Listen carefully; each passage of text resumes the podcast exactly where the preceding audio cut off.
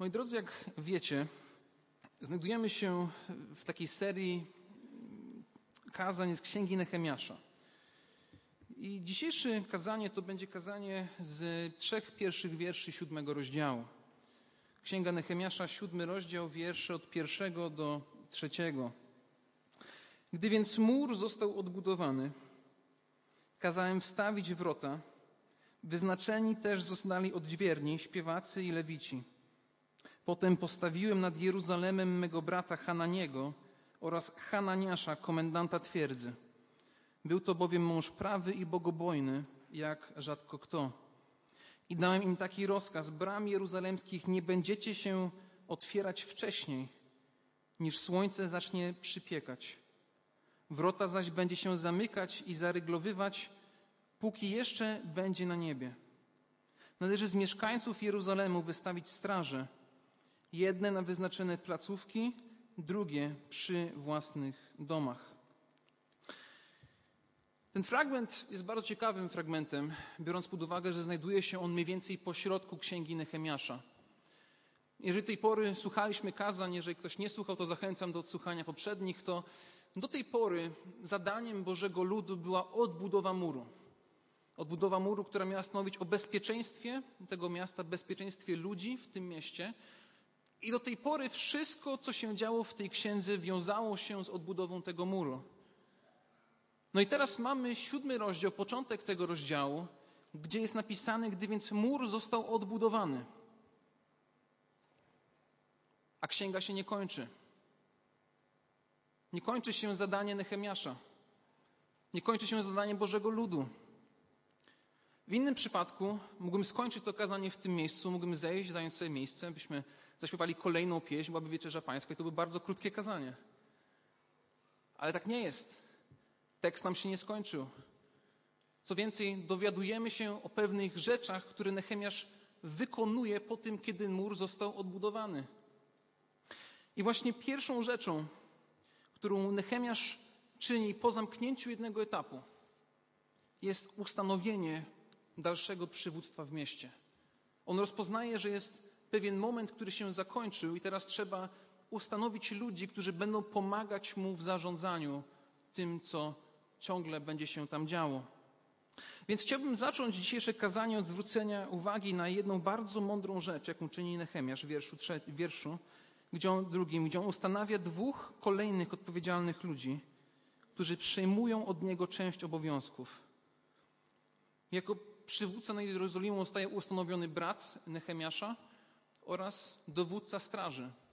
Tych dwóch ludzi zostaje odpowiedzialnymi za pilnowanie bramy, tego, żeby we właściwy sposób ta brama była otwierana i zamykana.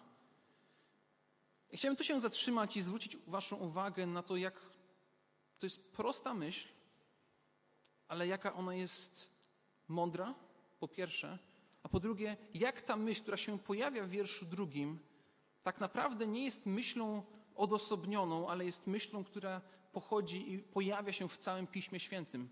Zarówno w Nowym Testamencie widzimy to, że kiedy jest przywództwo w Kościele, to powinien być więcej niż jeden starszy. I również w Starym Testamencie mamy też przykład tego, jak to zostaje ustanowione. Ponieważ rozdzielenie obowiązków, posiadanie więcej, więcej niż jednego przywódcy jest czymś dobrym, czymś mądrym, czymś, co Bóg błogosławił. Ja to powtórzę, żeby się nam to może zakodowało, że rozdzielenie obowiązków, posiadanie więcej niż jednego przywódcę jest czymś dobrym, jest czymś mądrym, jest to coś, co Bóg błogosławi. I myślę, że jest to niezwykle ważne, żeby to zaznaczyć, szczególnie w naszym takim polskim kontekście Kościoła, Kościoła, który przez lata różnie funkcjonował, ale bardzo często w takim naszym polskim myśleniu sprowadza się to do tego, że patrzymy na pastora troszkę jak na księdza. Że od pastora wszystko musi zależeć, że od pastora wszystko teraz będzie musiało się dziać i na tym pastorze troszkę wszystko zaczyna, zaczyna spoczywać. I to jest kwestia w różnych zborach. Tak często to wygląda.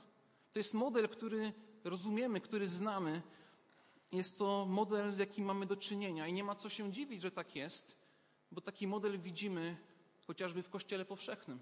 Widzimy to w tym, gdzie w tym Kościele tak to wygląda i nie znamy albo nawet nie wiemy, że odpowiedzialność duszpasterska w Kościele może wyglądać inaczej. Że powinna wyglądać inaczej, szczególnie wtedy tam, kiedy już jest na tyle dużo ludzi, że ten jeden pastor, jeden starszy, nie jest w stanie odpowiednio się zatroszczyć o to, co jest mu powierzone. W mniejszych wspólnotach ten model może jeszcze funkcjonować, ale w większych wspólnotach jest to po prostu niemożliwe. Jeden człowiek nie jest w stanie podołać wszystkim problemom, wyzwaniom i sytuacjom, z jakimi mierzą się wierni. Stąd potrzeba mnogości w przywództwie, aby siebie wzajemnie odciążać. Chciałem, żebyśmy zwrócili uwagę na historię Starego Testamentu, która dobrze to ukazuje. Jest to moment w historii Izraela, kiedy Mojżesz wyprowadza lud Boży z Egiptu. Kiedy siedzą na pustyni, dwa miliony ludzi jest na pustyni. I mamy przykład tego, kiedy dwóch milionów ludzi ustawia się do Mojżesza w rozwiązywaniu ich spraw, dawaniu im rad. I przychodzi właśnie Jetro, teść Mojżesza. Taki człowiek, który nie jest częścią Bożego ludu. Patrzy na to z zewnątrz i mówi, ty nie dajesz rady. Może dla nas dzisiaj łatwiej byłoby to zobrazować, e, może tą skalę tego problemu, z jakim Mojżesz się zaraz zmierzy w tym tekście, który czytamy. Z tym, że to jest tak jak całe miasto Warszawa by się udało do prezydenta miasta i może miałbyś sprawę z parkingiem. Sytuację, gdzie trzeba byłoby odwołać mandat, bo źle zaparkowałeś samochód. I żeby tą sprawę rozwiązać, musisz pójść do, do prezydenta miasta, więc się ustawiasz w kolejce od piątej rano z wszystkimi innymi ludźmi, mieszkańcami Warszawy, z nadzieją na to, że uda się z prezydentem spotkać, on to mądrze rozwiąże i będzie wszystko pięknie i kolorowo. Skala problemów, z jaką Mojżesz się tu spotyka, jest niespotykana. Dwóch milionów ludzi to jest coś, z czym Mojżesz musi się zmierzyć. I tylko on sam na to nie miał odpowiedzi. Mojżesz to robi, ale nie wie, że można robić coś inaczej, że to może wyglądać inaczej. Zachęcam Was do otwarcia Księgi Wyjścia, 18 rozdział, wiersze od 14 do 23. Księga Wyjścia, 18 rozdział, wiersz od 14 do 23.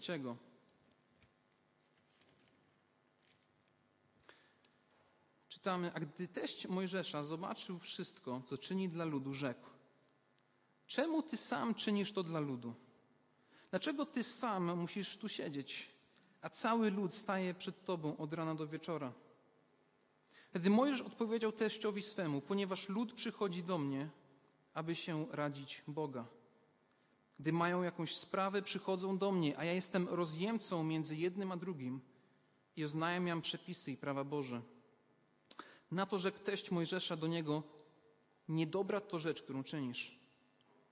Męczysz się zarówno ty, jak i ten lud, który jest z tobą. Bo sprawa ta jest za trudna dla ciebie, nie podołasz jej sam. Czy to słuchaj teraz głosu mojego. Udzielę ci rady, a niechaj Bóg będzie z tobą. Ty zaś sam stawaj przed Bogiem za lud i sam przedkładaj te sprawy Bogu. Wdrażaj ich przepisy i prawa i wskazuj im drogę, po której mają chodzić i czyny, które mają spełniać.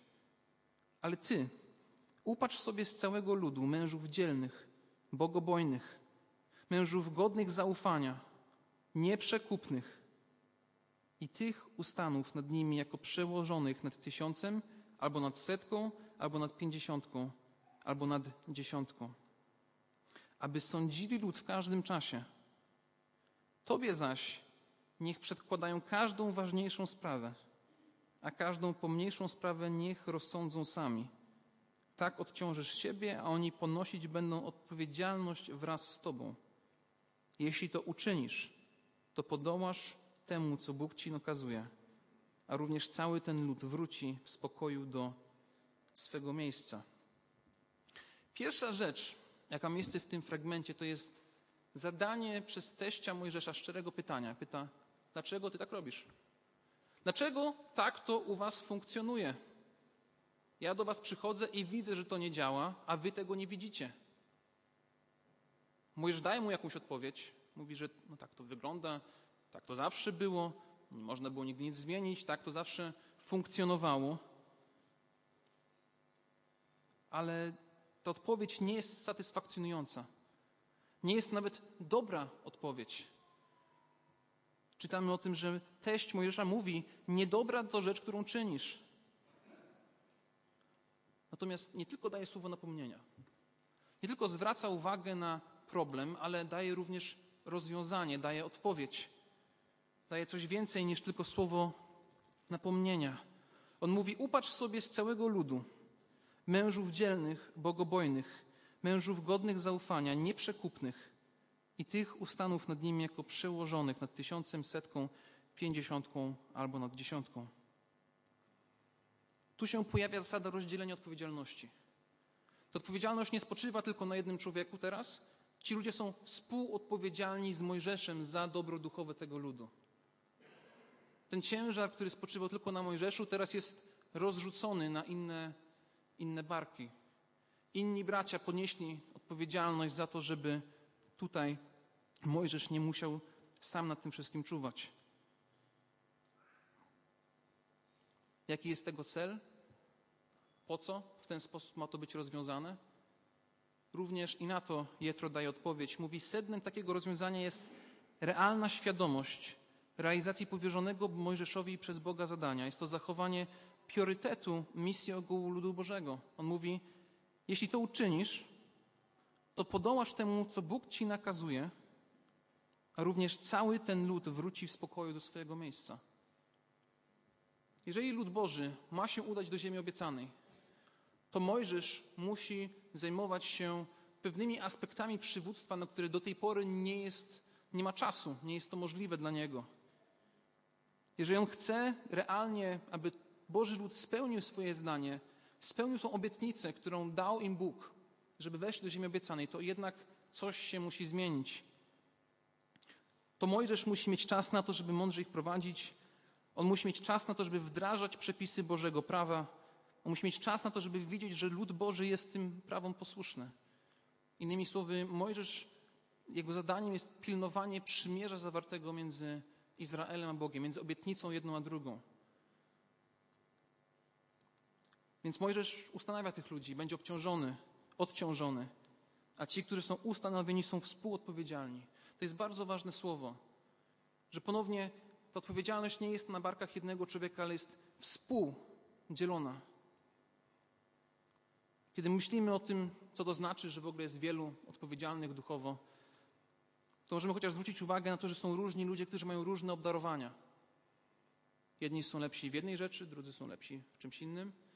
Więc kiedy jest wielu starszych w kościele, to jest wiele pomnożonego błogosławieństwa wynikającego z wielu różnych darów, którymi można się wzajemnie uzupełniać. Księga Przysłów, 11 rozdział, wiersz 14 mówi, gdy nie ma umiejętnego kierownictwa, naród upada. Lecz gdzie jest wielu doradców, tam jest bezpieczeństwo. Można dzięki temu pozyskać szerszą perspektywę w różnych trudnych sprawach. Porozmawiać, powiedzieć, bracie, uważam tak, a nie, bo jeszcze może być w ten sposób. Dajmy sobie czas, pomódlmy się o to, porozmawiajmy o tym później. To poszerza możliwości błogosławienia i oddzielania dusz pasterskiej mądrości. Natomiast to, co jest również ciekawe w tym fragmencie i w naszym fragmencie z Księgi Nehemiasza jest punkt drugi dzisiejszego kazania – że ci, którzy są wybierani na tą funkcję, to nie są byle ludzie. To też nie są wysoko wyspecjalizowani ludzie, którzy mają szczególnie obdarowane jakąś kwalifikację, taką ludzką byśmy powiedzieli. Są to ludzie, którzy są w inny sposób przygotowani do tego dzieła. Widzimy to właśnie w księdze Nehemiasza, gdzie czytamy o Hananim, że był to bowiem mąż prawy i bogobojny, jak rzadko kto. A tutaj u Mojżesza miał Mojżesz wybrać ludzi dzielnych, bogobojnych, mężów godnych zaufania, nieprzekupnych. Ludzie, którzy mają być wybierani na te pozycje, to są ludzie, którzy mają szczególny charakter, szczególne nastawienie. Charakter ten wiąże się z tym, że oni są godni zaufania, są oni prawi, są oni bogobojni oraz są nieprzekupni. Wymogi, jakie są postawione w księdze Nehemiasza i w, w, piątej, i w księdze tutaj wyjścia, są to wymogi, które dla kogoś, kto ma służyć w kościele dzisiaj są niepojęte. Dla współczesnego kościoła jest to coś tak dziwnego, tak obcego, że możemy wpaść w dwie różne pułapki. Pierwsza pułapka to jest właśnie wybór byle kogo. Jest to pułapka wynikająca często z tego, że nie ma nikogo do brania odpowiedzialności. Że ci, którzy odpowiedzialność powinni brać, którzy powinni być chętni do tego, żeby podejmować się właśnie działalności duszpasterskiej, tego nie robią. Nie chcą. Są przygotowani, mają wszelkie obdarowania charakteru, ale coś im w sercu blokuje możliwość pójścia o krok dalej. Może się boją, może nie wiedzą, czy mogą. Więc co się dzieje wtedy? Wtedy inni ludzie, którzy czują się odpowiedzialni, biorą pewne rzeczy, niektórymi rzeczami się zaczynają zajmować z braku laku. Bo po prostu trzeba zapełnić jakąś lukę, która jest tutaj potrzebna do wypełnienia. I oczywiście bywa tak, że Bóg używa tych, którzy podejmują rękawice. Bóg ich wyposaża, Bóg im błogosławi. To jest jak najbardziej prawdziwe. Ale równocześnie nie to powinno stanowić podstawy naszego wyboru kogoś na duchowego przywódcę zboru.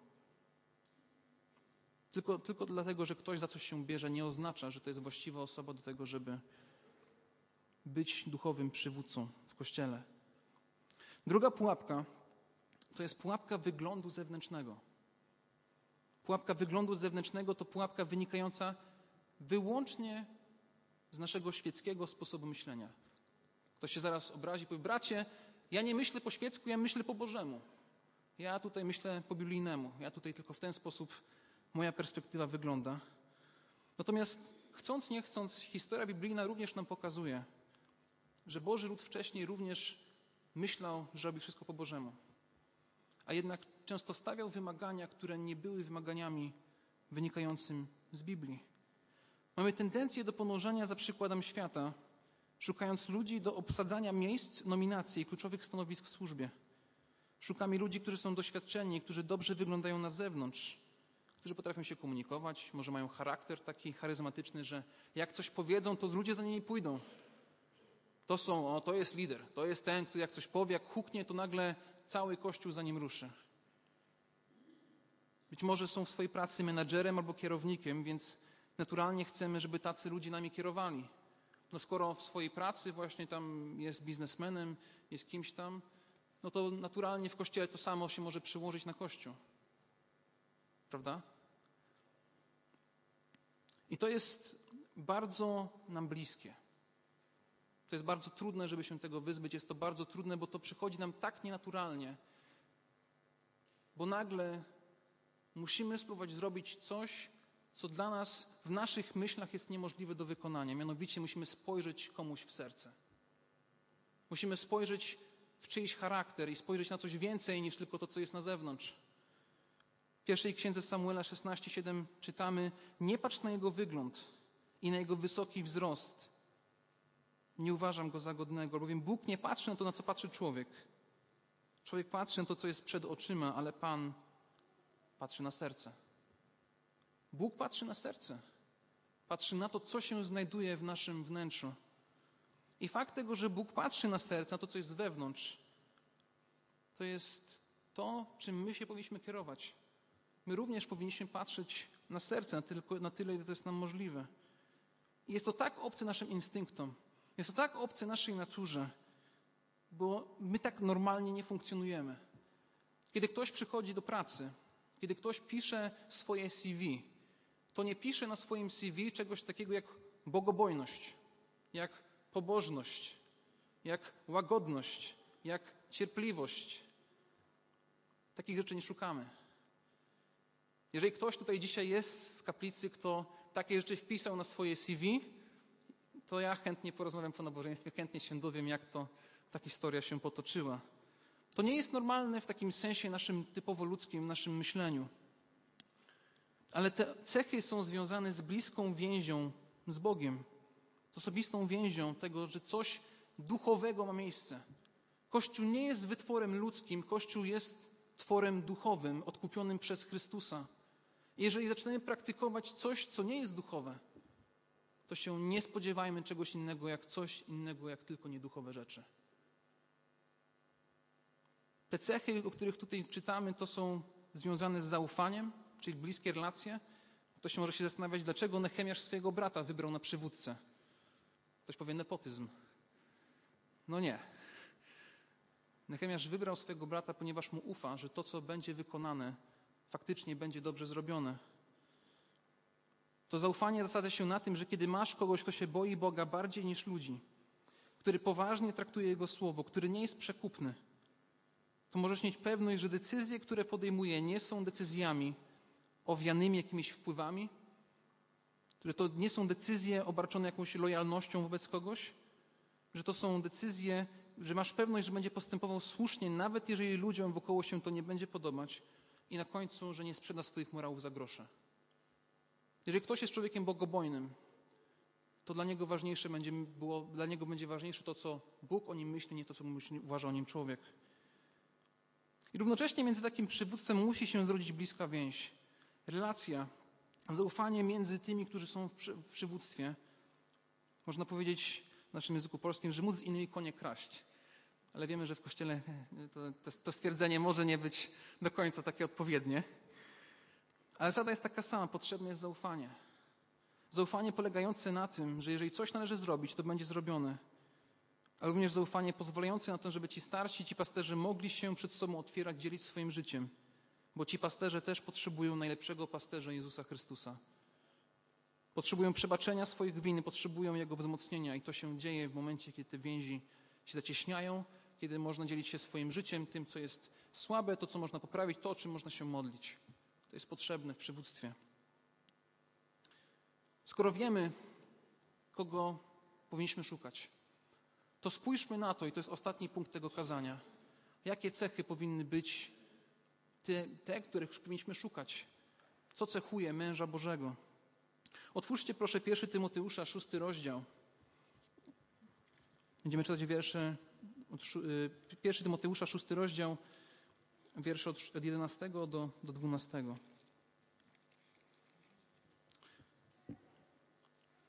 Pierwszy Tymoteusza, szósty rozdział, wiersz od 11 do 12, gdzie jest napisane Ale Ty, człowiecze Boży, unikaj tego, a zabiegaj o sprawiedliwość, pobożność, wiarę, miłość, cierpliwość, łagodność. Staczaj dobry bój wiary. Uchwyć się żywota wiecznego, do którego też zostałeś powołany i złożyłeś dobre wyznanie wobec wielu świadków. Wiersz 11 jeszcze może być tłumaczony, ale Ty, człowiecze Boży, uciekaj od tego. Uciekaj od tego. Po pierwsze, mąż Boży musi być tym, który ucieka. Tu mam już Waszą uwagę, to dobrze. Nie ucieka od odpowiedzialności, ucieka od grzechu, nieprawości. Jeżeli spojrzymy na wcześniejsze wersety, to ucieka przed miłością pieniędzy. Jest on jak mało kto świadomy swojej grzeszności, więc podejmuje świadomy akt ucieczki od tego wszystkiego, co mu zamydla duchowo oczy. Ucieczka to coś więcej niż nierobienie czegoś. Ucieczka to jest świadome odwracanie się i przewidywanie, kiedy oglądanie czegoś, patrzenie na coś, robienie czegoś może wpłynąć źle na mnie duchowo. Purytanin Jan Flavel stwierdził, bracia, łatwiej jest głosić przeciwko tysiącom grzechów innych, niż umartwiać jeden grzech w nas samych. Łatwiej jest głosić przeciwko tysiącom grzechów innych, aniżeli jeden grzech w swoim życiu umartwić. Inny purytanin Jan Owen powiedział: Kaznodzieja może wypełniać swoje ławki, swoje księgi komunijne, usta publiczności, ale tym, czym kaznodzieja jest, jest na kolanach w ukryciu przed Bogiem. Tym jest i niczym więcej. Zgodnie z biblijną zasadą, że nie to, co z zewnątrz kala człowieka albo zanieczyszcza człowieka, ale to, co z wewnątrz, ponieważ z jego wnętrza wypływa to, co jest na zewnątrz.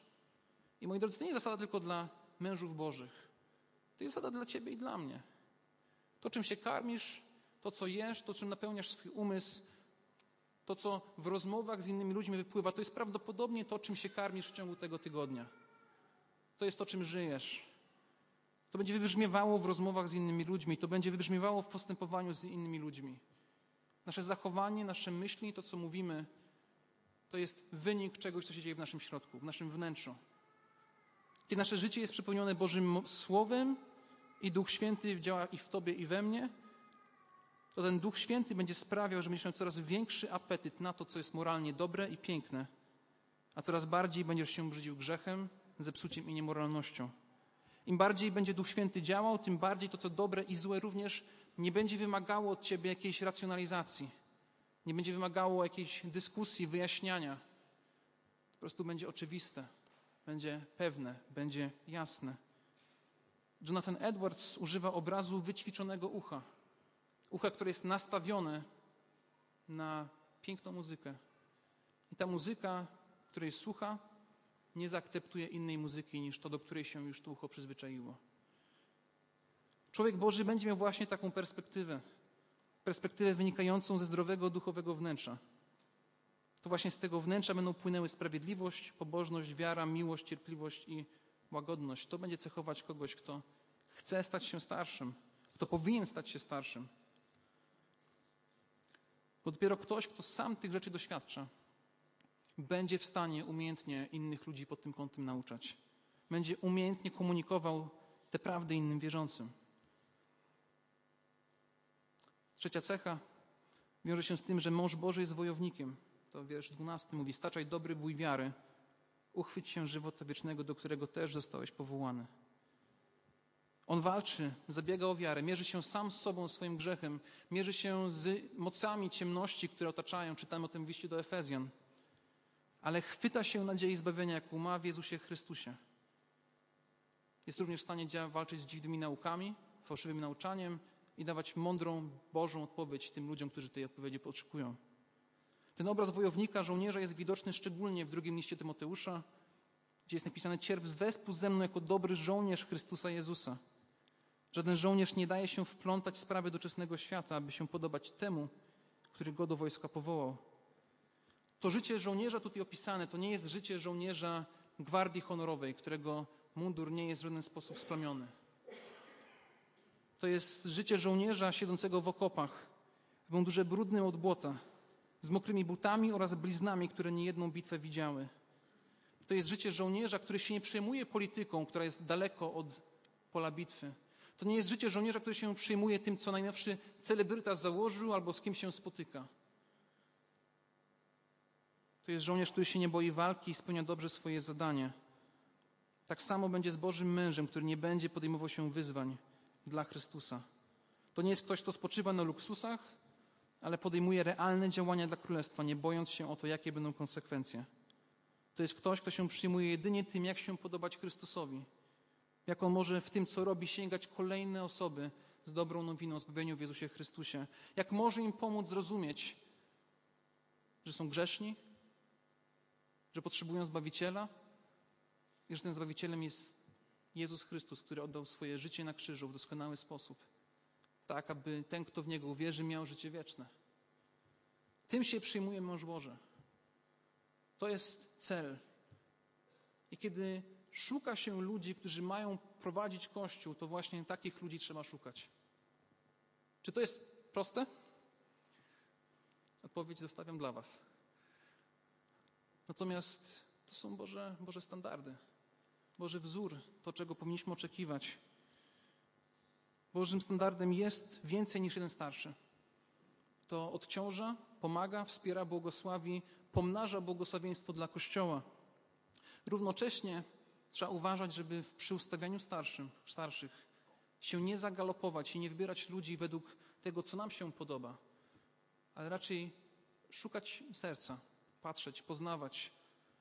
Jeżeli jest ktoś, kogo uznajesz może za starszego, spotkać się, porozmawiać, dowiedzieć się, jak wygląda jego życie, jakie są jego poglądy na różne tematy biblijne. To jest, moi drodzy, tak ważna kwestia. Na koniec końców, ci, którzy przywodzą nam duchowo, to są ci, którzy mają być przez Boga w tym miejscu ustanowieni dla nas. To jest to. Jest to. to jest Boża trzoda, przekazana na chwilę tym pasterzom, których Bóg na tą chwilę ustanawia. Miejmy właśnie taką nową, może nie nową, taką biblijną perspektywę na te rzeczy. Jeżeli może dzisiaj coś tutaj się nie spodobało, może skonfrontowałem czyjąś, czyjś pogląd, trzeba, trzeba się zmierzyć z tym. To nie są łatwe rzeczy, szczególnie kiedy coś przez długi czas jakoś funkcjonuje. To nie oznacza, że tak zawsze musi dalej funkcjonować. Mojżesz skorzystał z tej pomocy. I wcale nie był znany słabego człowieka, wręcz dzięki temu on miał możliwość zajmować się tym, co też Bóg, do czego Bóg go powoływał.